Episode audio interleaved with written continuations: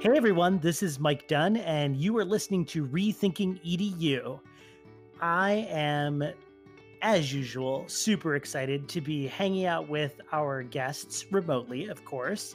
Um, we are here hanging out this evening remotely, of course, with our friends Eva Mejia from Big Picture Learning and Zelia Gonzalez, who is a recent graduate of the Met in Sacramento and is currently a student at Cornell University. Before we get into talking with them, though, let's check in with the co hosts. Uh, Matt, how are you feeling tonight? Doing well. Um, spent the day sort of uh, floating down a river on a tube with my family. So uh, that was fun. And I'm happy to be uh, excited to be talking with you guys tonight. Awesome. What about you, Janine?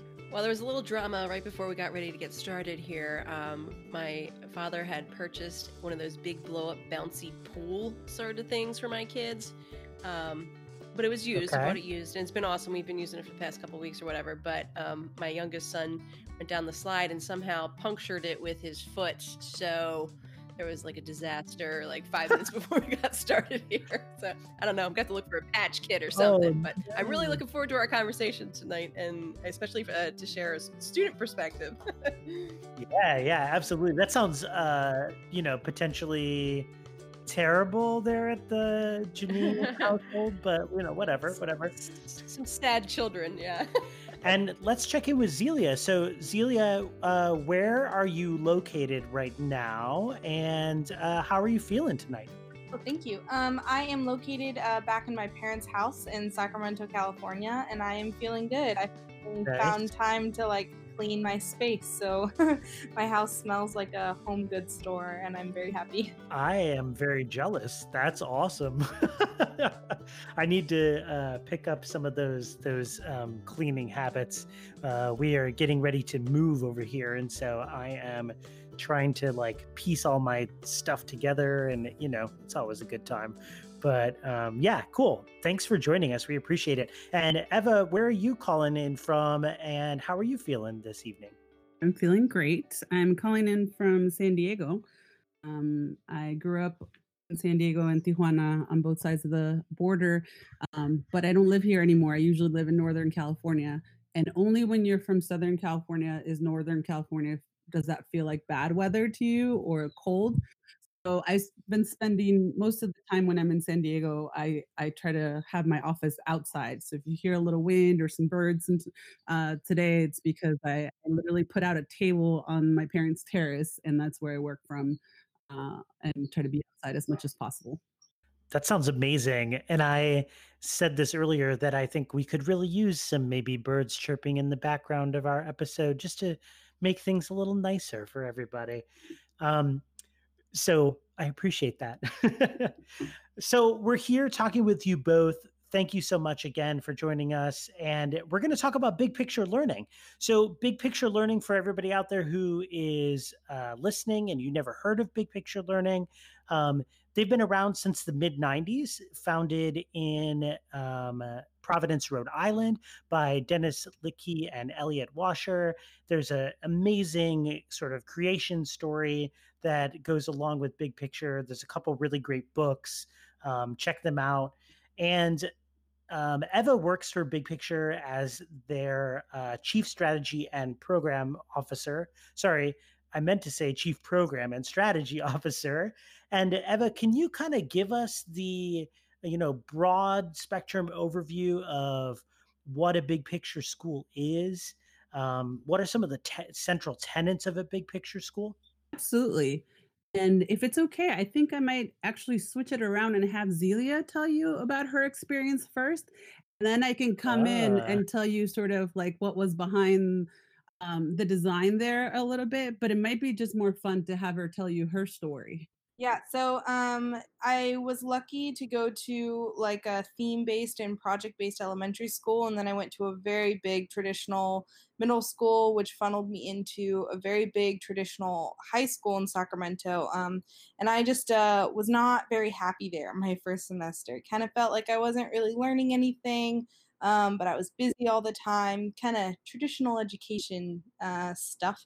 And uh, so I went to look for a different type of school, and really the only school in my district that was going to be different, not just like on the outside, but like on the values was um, the the Met, and so I went on a shadow day there, and uh, I joined that next semester, and I had been there the whole time since uh, till I graduated, and you know, I guess I'll explain like a little bit about what my freshman year was like versus my senior year a little bit. Um, we do internships Tuesdays and Thursdays. So when I first got to the school, I didn't have an internship. So Tuesday and Thursdays, I was um, in our big um, multi-purpose room, updating my resume um, and my cover letter, sending that out to workplaces that I thought would be interesting.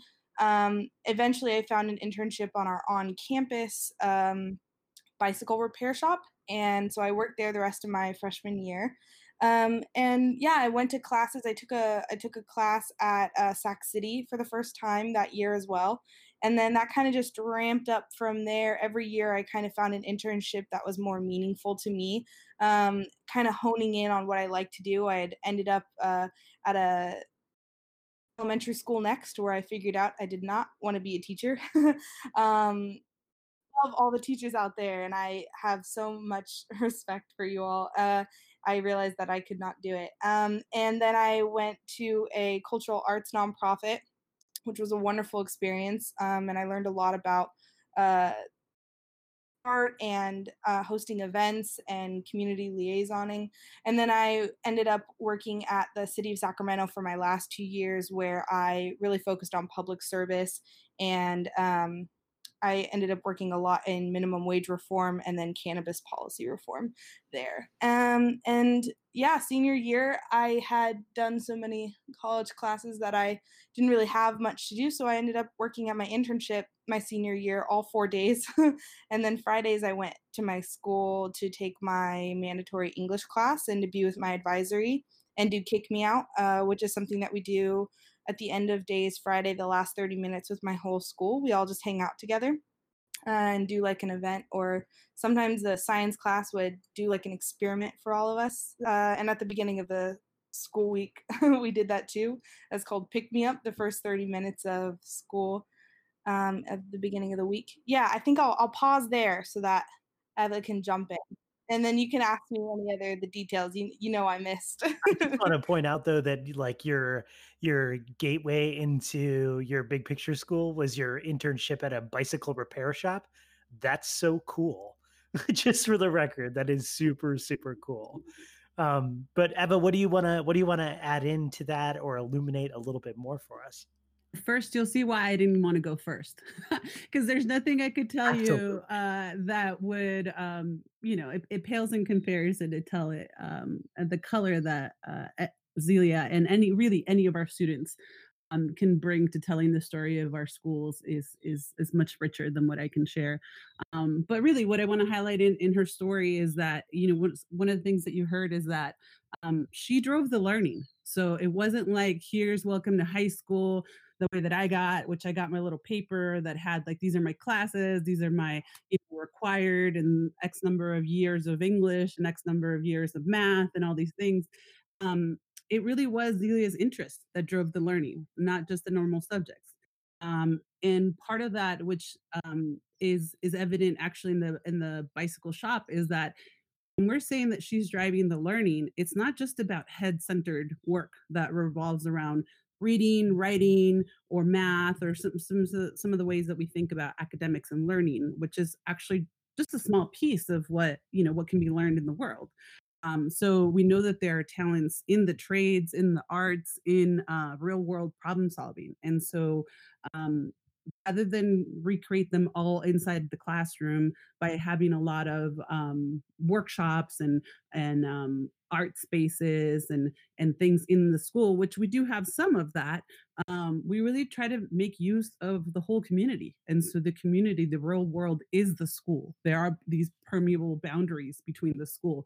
So it's getting the school out to the community and the community into the school so you heard her talk about her internships and in those internships and i'm sure she'll share more um, she had adult mentors who um, really could guide her. So rather than have us tell her what the standards for doing excellent work at any of the places where she worked it was it was the mentors telling her what excellent work was and pushing her in in her doing real world projects so real things that were going to make the life um, and the work at each of those places um, better.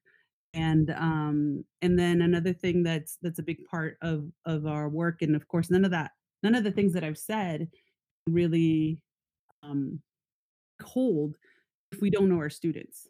And so there's a big component of um, knowing having each student be well known um, by their advisor by the teachers everybody in the community so that we know you know who who is zelia what is who matters to her matters to her family where does she want to go in life? What you know what what's important to her in her identity and and how is she developing?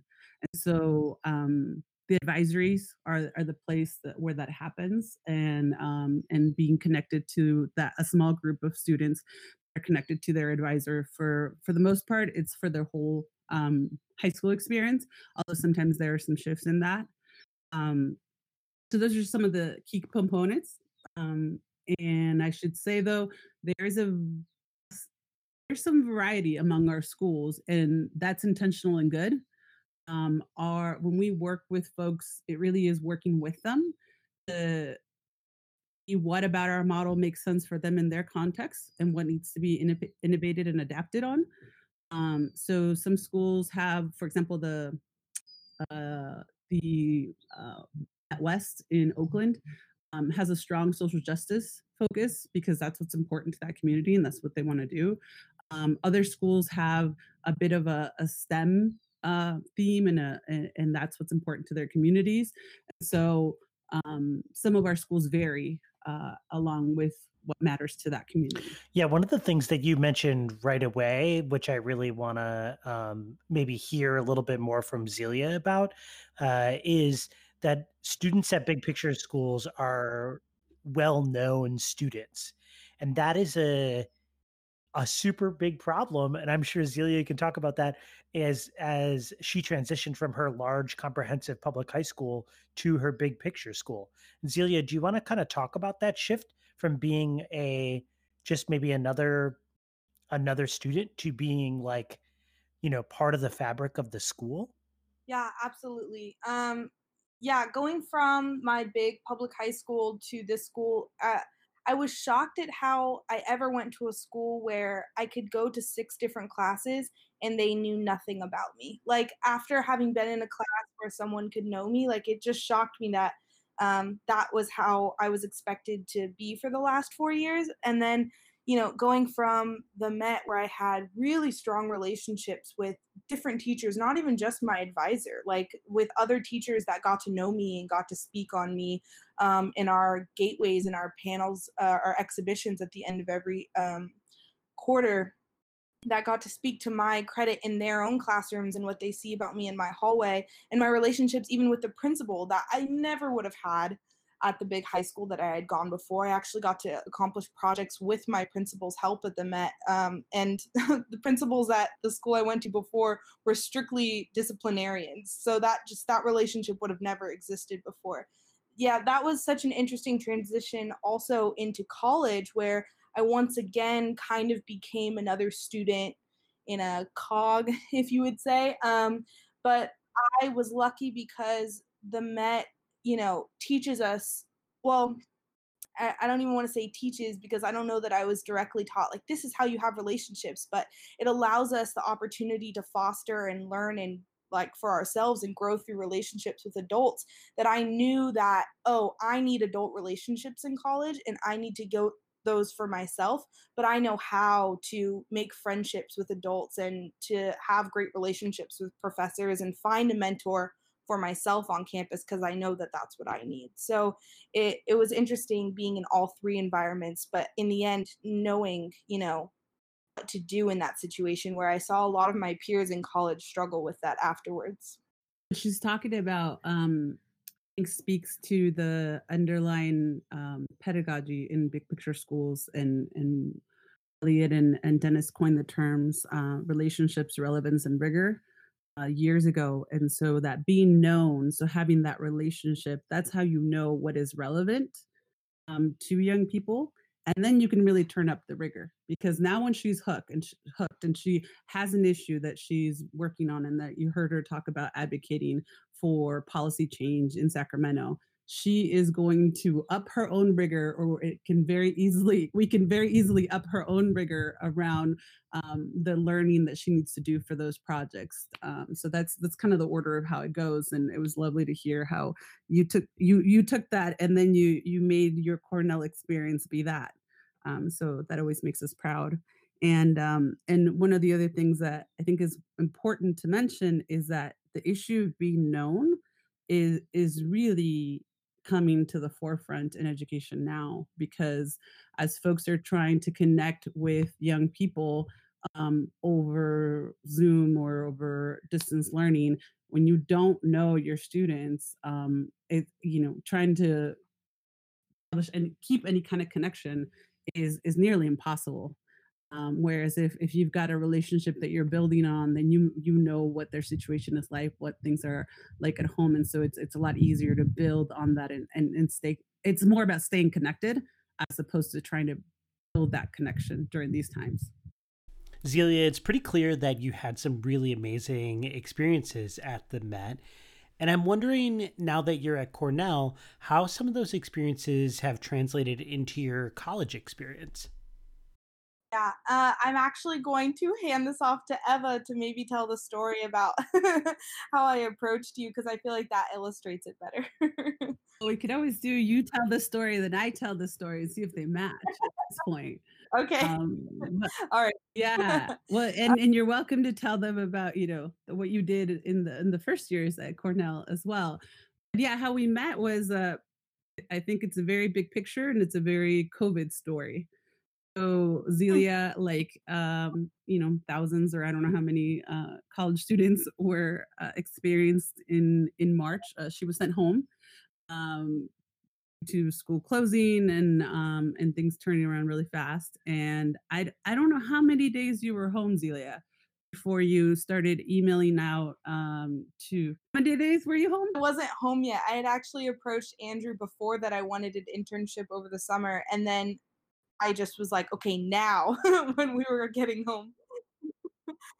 exactly. Yeah. So she didn't even arrive in California before she was uh uh turning her request for a summer internship into a now internship. And so um she met with a bunch of us at Big Picture and said, um, you know, this is my trajectory, this is what I've been up to, these are my internships. And she could weave together the story that made her sound like she was a mid-career professional because she was telling me that she was interested in issues of social justice and she had thought about education but she knew teaching wasn't her her role because she had spent some time in the classroom and so she was looking for a different role and she had these questions around how an organization manages their strategy and and, and manages through change and builds capacity in these things and i'm like I'm sorry, I must have the video wrong. Like you clearly sound like you're much older. Um, and and she did sound like a mid-career professional because in some ways she has been uh, having a career for a long time. So she she turned that uh, being home into a, a big picture uh, experience where she she said um, she said all these things and and of course uh, in true big picture fashion I I gave her a bunch of um, of assignments. I said, oh yeah, you're interested in this, read this, do that. Um, and let's talk again next week. And she had all these thoughts, and um, we invited her to some of uh, the professional development uh, communities of practice that we were doing that that week with uh, some of our leaders in our schools. And she was in there with them, talking to them about her experience and brainstorming how to transition into um, into online learning and and being a thought partner. And so she kind of started her internship before being my official intern and uh and a week after when we met i was like yeah so we're we're doing this thing. Um so she's been my my intern quote unquote uh for now a couple of months and um as she as she's making the best out of her experience. so so now i'll expand on that and i'll say that in college like the difference between myself and my peers and what i think helped me a lot from big picture was that i already had a network. I knew who to reach out to um, I also had, um, you know, I, like I had said, I, I knew how to build new relationships with people. So when there was like networking opportunities or I met new people on my campus, I knew how to create relationships and sustain them. And then exactly what I think Eva um, had heard from me too is that like I knew how to story tell about myself because I had practiced it every single quarter at the Met that was what exhibitions were was telling the story of yourself and how you've grown and your personal development and what you're looking forward to next and so i had been practicing that for the last three and a half years and and into college i knew what to say because I knew I had reflected on myself and what I wanted to do next. And I think something that gets lost, and while I'm so grateful for all the praise and it's very sweet, I think that it gets lost that this is not just the pedestal students who are like this. Um, every single person I graduated with could be speaking to you right now in this exact same way. And everyone has had similar, you know, um, experiences at the Met that have put them in a position where they are more comfortable in uncertainty because they you know have have their networks they know how to story tell they know what they're interested in and what they're doing next like i have a friend um morrissey who started working at uh a VW auto shop down the street, and he is totally skilled at Volkswagen automotives, and that's he has his job during quarantine right now. I have another friend who worked as a um, a graphic uh he, he's a photographer for a huge graphic studio downtown and he's one of their like more experienced and senior photographers now where his job is more safe than others. Like there is a lot of experience that we get um, that puts us in a in a different position than others. Yeah uh, just like eva has said before you know i i I like to think that I'm special, but I'm not exceptional. And all of my peers could be talking exactly like I am. And, and you should reach out to them because they have great stories to tell as well. I wanted to get some insight uh, from you both. Um, you've mentioned a bit that the teachers are, are advisors. And uh, Zelia, I wanted to get your insight first. Um, so, teachers at uh, Big Picture Learning at the Met that uh, you went to, they're called advisors. How did you experience them different than teachers you had in the in the past? Oh yeah, that's a good question. Um, yeah, so every teacher at the Met, or for the most part, every teacher also has their own advisory, which they've had since their students were in ninth grade up until they graduate that class um, in the in the next four years. There are some exceptions, but um, and so I think the main difference between when I went to a larger high school and and when I went to the Met was that um, every single one took the time to understand where I was coming from. Um, and I think a story that maybe illustrates that best is that um, I was uh, once kicked out of my math class. And I think that, like, at a traditional high school, this would have ended in much more of like a detention in a punitive way. Um, but I was uh, messing around in like an Algebra 2 class and I was goofing off and I was distracting other folks because I had gotten my work done before and I was just kind of bored, I guess, um, just kind of being a a troublemaker. And um, my teacher, instead of you know sending me outside to sit on the ground or get me in trouble, give me detention, which I'm not even sure if that entirely exists at the Met, not that I experienced. Um, he kicked me out of class, but he redirected me towards his college class and said, you know, you're distracting folks. You need a different challenge. And I think that that illustrates the kind of relationships, the one student at a time that the Met is all about. Um, if he didn't know me and hadn't been paying attention to my work, if the class sizes weren't small, if he didn't have a relationship where he could kick me out and I didn't think that it was being mean to me, that situation could have gone completely different and i could completely imagine and i have peers in the bigger high school and my friends who have experienced this where you know they've been kicked out for no reason from classes where they easily you know just needed someone to talk to them um, and find a better place for them. So i don't know if eva you want to jump in. Well let me uh, let me just ask a quick follow-up to you. So that that conversation that you had that was really influential what what was the context of that? How did that take place? Where did that take place? When did that take place? Oftentimes in schools, there's there's no time for those sorts of uh, deep, meaningful conversations. Yeah. Um. Well, it's not that it's one deep, meaningful conversation. It's mm. that he knew me from a whole year and had you know um, gotten to know me and talked with me in little spurts but you know i also got to know him it was a two-sided relationship where i understood yeah. um, that he could be vulnerable with me and i could be vulnerable with him so it created a, a relationship not just one meaningful conversation and i think if i remember I can't remember the entire situation, but I think that day he just asked me to go and do something so that I would get out of the classroom. And then I think he talked to me yeah. after school when I was walking down the hallway and he was like, Yeah, you're not going to be in that class anymore. You're going to go to Sac City with me after school. And so, and I, you know, was just, I, I completely understood. He was like, You're messing around and distracting other students. And he just asked me to do something, you know, to help him in the class. And I did it. And, I think that the relationship that we had built over a longer period of time made that so that wasn't like an mm-hmm. elaborate, mm-hmm. dramatic situation. Yeah, that's that's really cool. Ev, I wanted to get your input from from the other side, from the um, you know the admin side, the running the the uh, organization. So advisory, we've talked about this a bit throughout, and I, I appreciate Zelia's um, story. Like those stories are, are so helpful to hear um, and it's obvious that it's important. Um, how have you at Big Picture Learning gone about to structure things to make advisory uh, an important element of the learning process?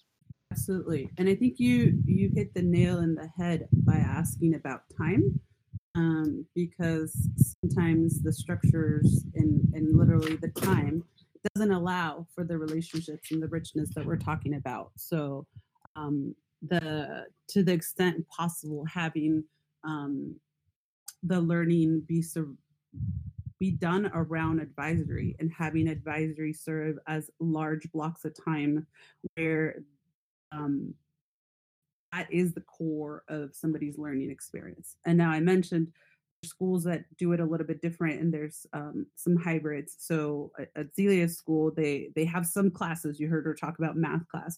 So they have they do have some classes but advisory is a big chunk of it. And in advisory you do these independent learning plans. You write out your own goals your own um, develop you know development goals in different areas and and that's where the internship at the bicycle shop makes sense. It's it's it's based on that independent learning plan that you work with an advisor on. Um, so all those structures the plan the time to to work with folks. Another thing that um, that sometimes surprises people that is important to note because I think it's a really part important part of the design of the internships is that um, the students get their own internships. Uh, you heard it quickly in in Zelia's story where she said that she was practicing um, cold calls. Like you have young people making cold calls during school, and they're um, frankly so cute. uh, when you've got ninth graders on their cell phone calling somebody, and you've got like other of their peers kind of cheering them on and like um, getting them excited because they are calling that bicycle shop or they are calling that um, you know that that office or or or that other that workshop or wherever it is that they're interested in. And they're saying hey i'm you know i'm a student at the school and i am interested in x and and that storytelling that uh is talking about so they learn how to do that and they get their own internships and they they fail too they they get hung up on on cold calls like we do as adults uh, but they learn how to do that and how to tell their own story um, so that's part of the curriculum of that advisory uh, so that they can they can do that. So the, the, those I appreciate the question about the structures because it, it, you definitely need those structures to to get those those wins, and it's not something that can happen with you know what was called advisory when I went to school was 15 minutes of announcements essentially, um, and it was a yeah, exactly. It's so it's that. it's yeah. we're talking about the the center of your learning, not the announcements and the mm. place where you or the you know the homeroom kind of approach. If you'll allow me to add to that, um, just real quick about the relationships um, in in advisory. Um, advisors are also supposed to be your advocate. So the relationship you have with your advisor, that's someone that also is like your first go to if something's going wrong. Well, you advocate for yourself first, and then you bring in your advisor to back you up because they know about your home life, they know about your family, they've been tracking your progress for the last however many years they were in class, they've been in every one of your exhibitions. And so those have someone in your court. I can I remember advocating for myself in a classroom in a traditional school and no one is there to back you up. No one knows you well enough to say, "Oh yeah, what she's saying is true." Like this we're going to create an independent learning plan for her around this and those things um, and i'll also add what you said eva about friends like other students like uh, hyping each other up while they're calling. That that is so true and the people in your advisory like those become your best friends um, in your family. And i remember you know us all helping each other with what we didn't know and and helping edit each other's cover letters and say hey could you um, just sit with me in the room while i make this call in case i'm struggling? Like that was the sort of relationship we had with each other that maybe you know we didn't know um, and couldn't you know identify with each other in you know surface level ways but we grew together over four years and we all watched each other progress and so those relationships were were very meaningful for sure. I just want to share two follow up things. One funny, one not so funny. Funny. Um, I don't know about you all, but when I had advisory when I was in high school, all we did was watch Channel One News with Anderson Cooper. Anybody with me? Y'all watch that? Huh? Huh? Huh? No. Apparently, I'm older because we had announcements read to us. ah, we had them on like a, a television in the room. Promise you, I didn't go to school before television, though. Okay. Okay. Fair enough.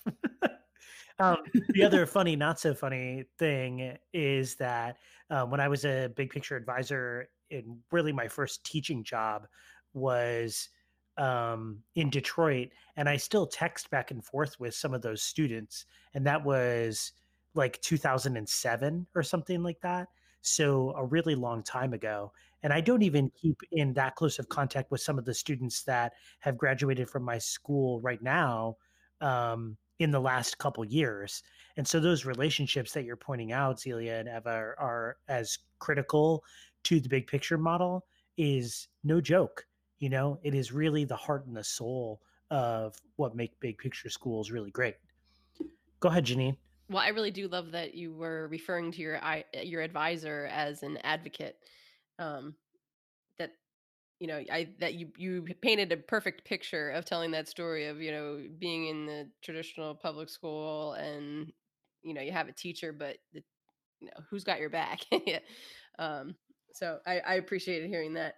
But I'm wondering, eh, could could you talk a little bit about like the day to day, like what does it look like for a typical for student at big picture? What's their day look like? Are there traditional classes or is this really like all project work hands on the internships or or what else is there uh, yeah, that's a good question. I mean, um, Eva had talked about how all schools are kind of different, and uh, the motto is one student at a time. So I don't know that I could paint you like a traditional day for any student because, like, my day and my projects that I work on and what I was doing was so different. Um, and like I had said, like my senior year looked totally different than other people's senior year. But I think I can tell you, like, the basic structure was like Mondays pick me up, and then you go to your first two classes.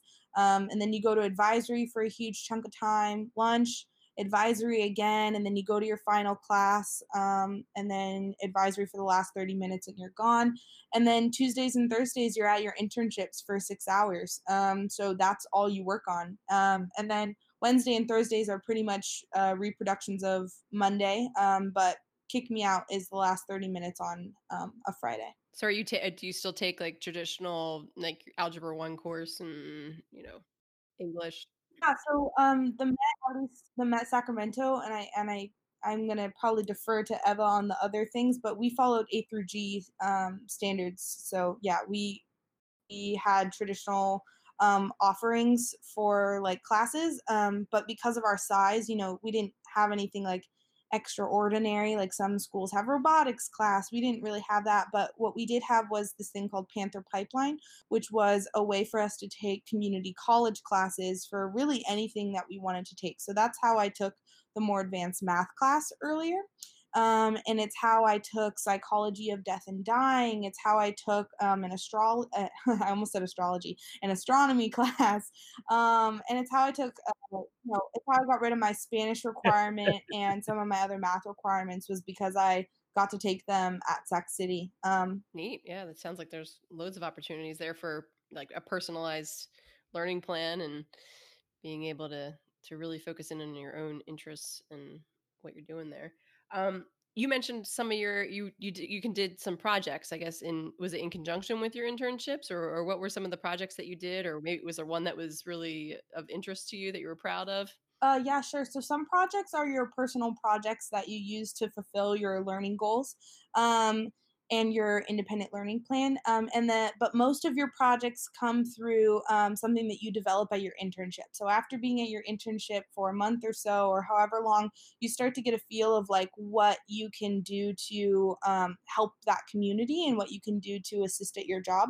And that's where a lot of projects come from. So um, one of my projects when I worked for Sol Collective and Arts Culture and Activism Community Center was a um, built uh, art exhibit for the Crocker's Teen Takeover, which is an art museum in our town. Um, that when they did a teen takeover, I did a, a art installation there um, that involved uh, other young people coming and adding their own art to it. So I had developed that um, installation as my project. Um, and then for a very different flavor, when I worked at the city of Sacramento, um, one of my projects was supporting the um, task force for a new minimum wage. So very different vibe, but uh, two different projects. Very cool.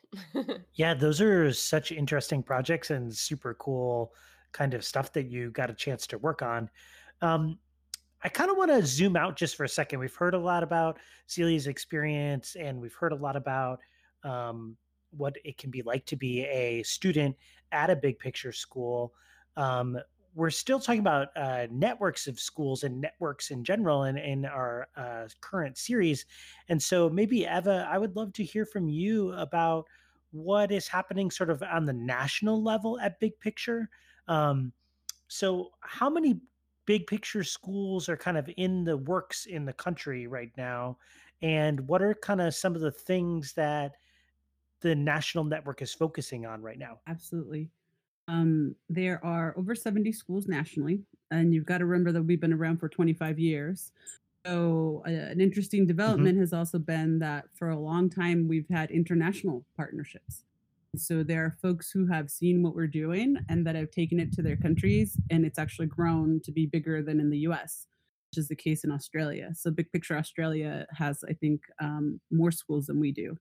Um, and internationally, I think it's about like over 100 uh, big picture or big picture inspired schools um, that we've got. There's folks in, and, and actually through um, school closures and COVID response, that was one of the interesting things that happened was um, that some of our partners in Italy, who were a couple weeks ahead of us in terms of infection rates and spread, um, they had had students who were very active and who were trying to codify and document some of the lessons learned. So they actually made a website that had all these resources and sort of like learnings that they had had and they were so generous in sharing with our network here in the US to say hey we're a couple weeks ahead. Here's the stuff we've learned. Here's what we're doing. And so this was students creating that website for us to learn for us and other other countries to learn from. And so um, maybe that's that's a that's that might be the best way to sort of explain the reach of the network. Um, yeah and um and and how we think about the national um strategy is around schools innovation and influence that's been sort of um an organizer for us for many years.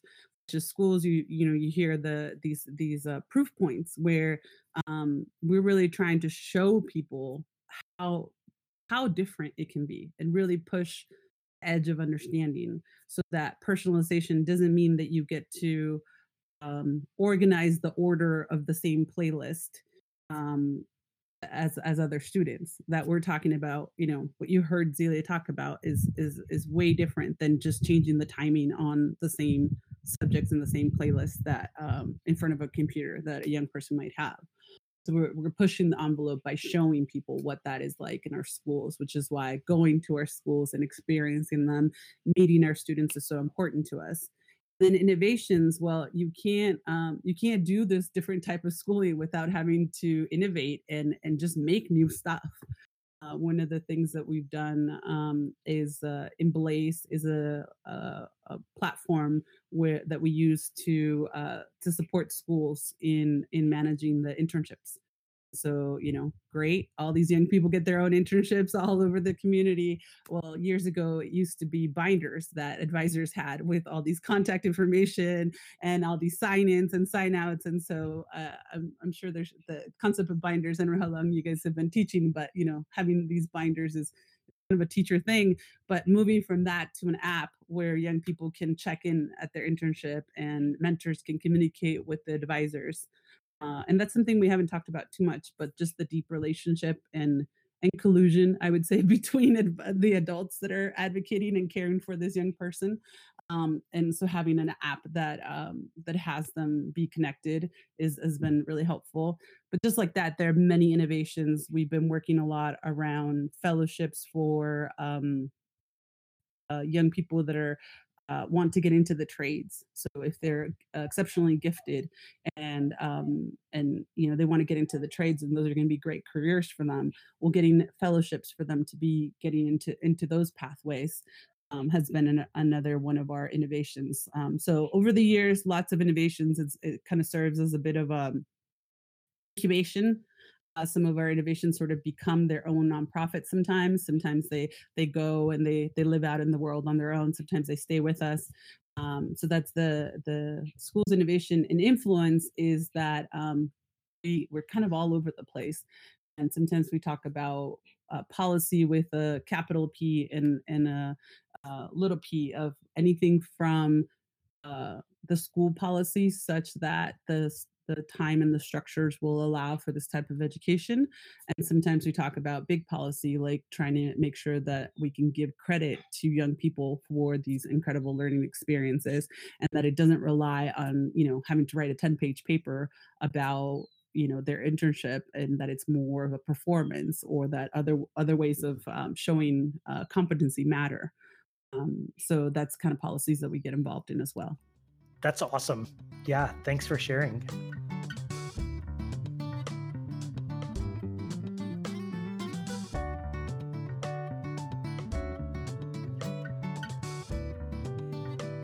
I think it's time to do a little reflecting here. Co hosts, guests, I would love to hear some of the things that are kind of going through your brain, what you what this conversation has made you rethink about education does anybody want to volunteer to go first? So I'm thinking that there there really is no one size fits all school. I think uh, the stories that we've heard here and just how eh, important the relationships are and how really sometimes that that really big public school down the street is is just too big. It's too big. It can't it can't build those relationships. There's not enough time, there's not enough energy, there's not it's just not there. It's just that not the right conditions for those relationships to really be able to blossom. Um, so I think that again, just thinking about that bigger is not always better that sometimes these uh, you know these smaller schools that can personalize instruction and really meet the needs of their students um, it's better it's just better Matt, what are you thinking, man? Yeah, I have a lot of thoughts. Um, one thing that's resonating deeply with me is the idea of students uh, driving the learning, right? That seems uh, like that should be an obvious idea with education that students should be driving their learning, but so often it's not the case. And and as I'm looking at different educational models and thinking about it and think thinking what motivates students and what we're not utilizing, we are not utilizing student agency within our learning? And and how often are, are teachers and school systems and school boards and and leaders going to the students and having them ask them to get the internship ask them what do they want to learn and and allow them to run with it? Because like these examples we've heard a lot of times if you're invested if the students invested they're going to do more right? Zelia was doing more than what she would have done by doing a simple multiple choice, you know, assignment that doesn't really mean anything. But to get her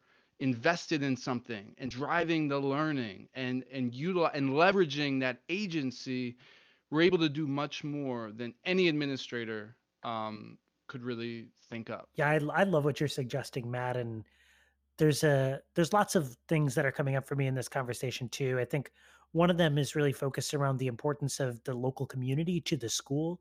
Zelia talked quite a bit about the her efforts to kind of push into into the local community and get engaged with organizations in the local community and there's such a such a disconnect often between schools and their local organizations and there doesn't have to be young people present a wealth of ideas and energy and possibility that if local community members were just to just to open their doors even a little bit to allow an intern twice a week or something like that uh, into the, into what their what their inner workings are, then the benefits not only for let's say Zelia, but for everybody later on because Zelia is going to go do really cool things because she's had this these opportunities to really decide what she wants and decide the way that she wants to learn things and and make those decisions those agency driving moments as you're talking about Matt. The other thing I'm I'm sort of thinking here is that man, school is so much more than and Eva mentioned this earlier, it's so much more than just learning with your mind.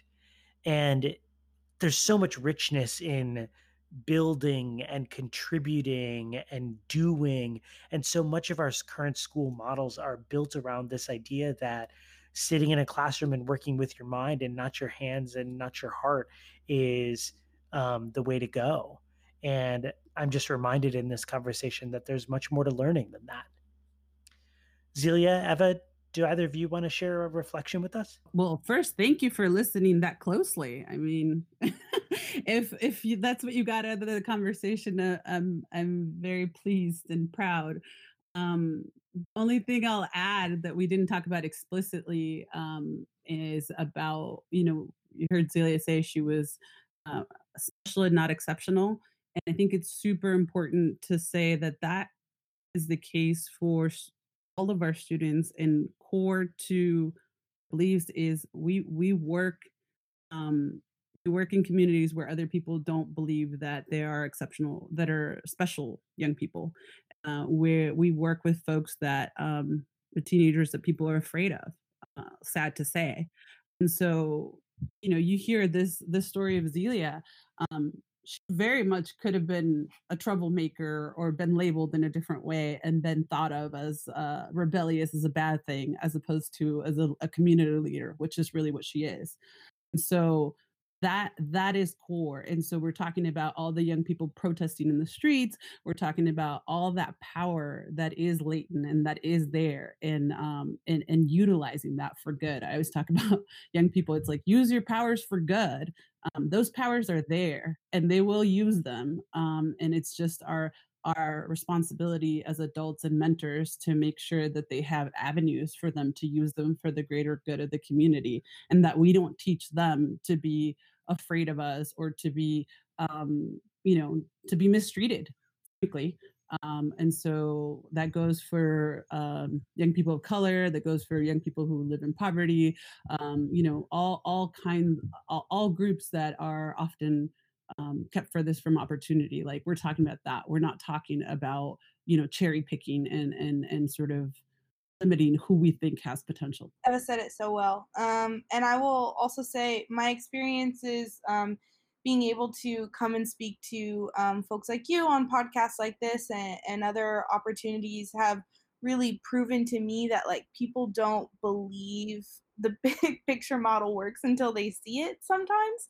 or until they hear from folks um, and so I, I had listened to an earlier podcast y'all had done with tom vander ark and he his number one suggestion was go and visit other schools and i would say go and visit other schools. Go and visit big picture schools because you won't believe what's possible until you see it um, and i think that goes for a lot of people in education and even though COVID is um, our reality, I think it opens up the possibility um, to to see things without barriers um, because of being online. So there's an opportunity there. I love it. Let's transition into our, our final sad but final uh, segment of this podcast episode called Plugs. I hope you all brought something that you would like to share with our awesome listeners. Janine, what do you want to plug? All right, I'm going to go with um, edelements.com or Education Elements is what the uh, organization is called. They are I really like this organization because well, they they do a lot of they put out a lot of great uh, resources, a lot of free resources for educators, white papers, tutorials, webinars. If you sign up on their website, you can you can get all this free awesome information. Um, one thing that I like in particular, and I think this is a good point for what we've covered today, is they have a focus on personalized learning and competency based education. Um, and they have a great um, white paper that they they had put out a while ago on personalized learning that they called the Core Four.